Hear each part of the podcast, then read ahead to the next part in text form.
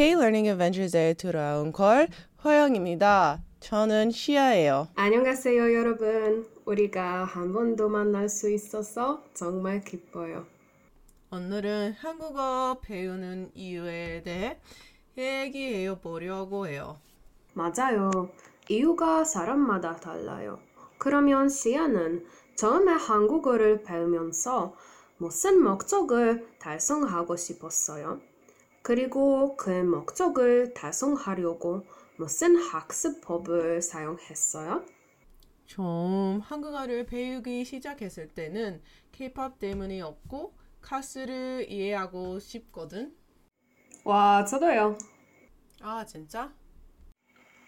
네, 우리가 같은 이유가 있어서 정말 멋있을 것 같아요. 나도 같은 생각이야.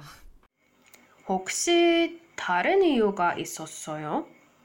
나도 자막 없이 음, 한국 드라마를 이해하는 것에 대해 생각해 봤는데 대부분의 사람들이 그걸 혼원하는 것 같아.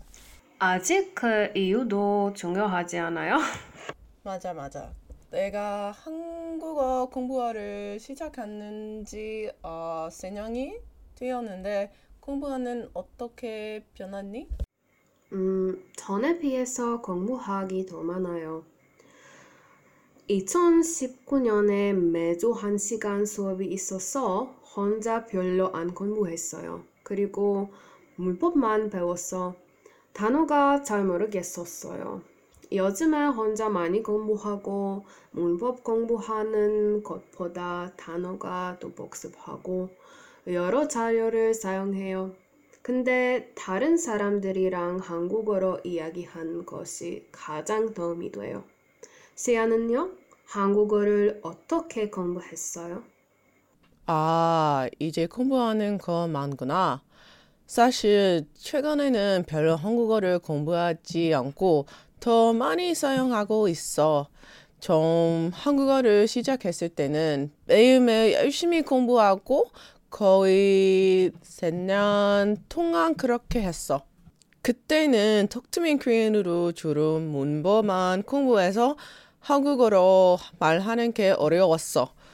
이게 한국어 공부가 덜 재밌어진 이유 같다.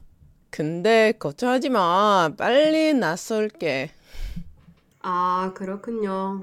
그래서 앞으로 한국어로 말한 것이 더 즐거우면 좋겠어요. 나도. 할 수 있어요. 그리고 시아의 목표는 어떻게 변했어요? 지금은 세월은 사람들이랑 소통하는 걸 좋아하기 때문에 한국어를 배워. 만약 내가 한국 학습 여정에서 한 가지를 음, 바꿀 수 있다면 그것은 무엇일까? 아, 정말 어려운 질문이에요. 아마도 말하기 하고 단어 공부하기 더 연습한 것 같았어요. 대부분의 문제들은 사실 그것에서 비롯돼요. 충분한 단어를 모르겠어서 더 복잡하고 잘 아는 문법을 변하게 못 사용해요. 단어가 정말 필요해요. 나도 똑같이 느껴. 많은 복잡한 문법 포인트를 사용할 수 있는데 어휘가 작다는 걸 깨달았어. 지금은 마음이 안 들어서 그때는 지금보다 어후 배우기가 더 쉬웠을 것 같아. 그러니까 대부분 사람들은 내가 싫어한다는 걸 알 것 같은데 그게 비밀이 없어. 아, 당연하죠. 저는 정말 잘 알아요. 단어를 배우는 것이 재미있는 주제라서 더 이야기할 수 있는데 이제 우리 에피소드를 끝내야 해요. 시야, 이번도 고마워요. 네, 진짜 고마워. 빨리 또 하고 싶어. 다음까지 안녕. 저도요. 이따 봐요.